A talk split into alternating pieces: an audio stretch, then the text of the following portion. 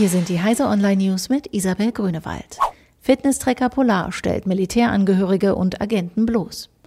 Das finnische Unternehmen Polar hat ein Internetangebot deaktiviert, in dem die Fitnessaktivitäten von unzähligen Nutzern in aller Welt gesammelt waren und das so Militärangehörige in aller Welt bloßstellte. Der Schritt erfolgte im Vorfeld der Veröffentlichung von Berichten der niederländischen Zeitung The Correspondent und der Investigativreporter von Bellingcat. Diese haben über die öffentlich einsehbaren Daten rund 6500 Individuen identifiziert, die an militärischen Standorten Sport getrieben haben. Die Details gleichen dem Skandal rund um die Fitness-App von Strava. Polar war den Reportern zufolge aber noch einmal ergiebiger. Ausbau von Windenergie in Deutschland geht zurück.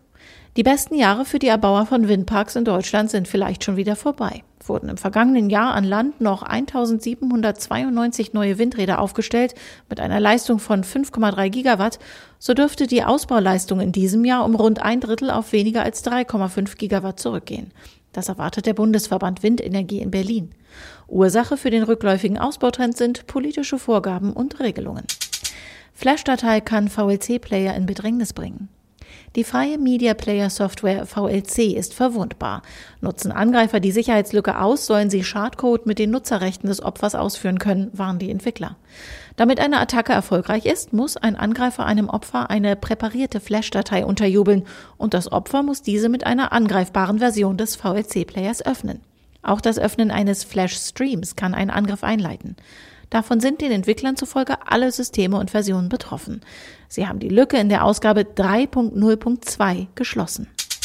Chinesen bauen Batteriezellenfabrik in Thüringen. Bisher kaufen Autobauer Batteriezellen für Elektroautos im fernen China ein. Ein neues Werk des chinesischen Herstellers Contemporary Amperex Technology soll die Produktion nach Deutschland bringen. Das neue Werk in Thüringens größtem Industriegebiet Erfurter Kreuz soll in mehreren Etappen aufgebaut werden. Langfristig könnten bis zu 1000 Arbeitsplätze entstehen. Diese und alle weiteren aktuellen Nachrichten finden Sie auf heise.de.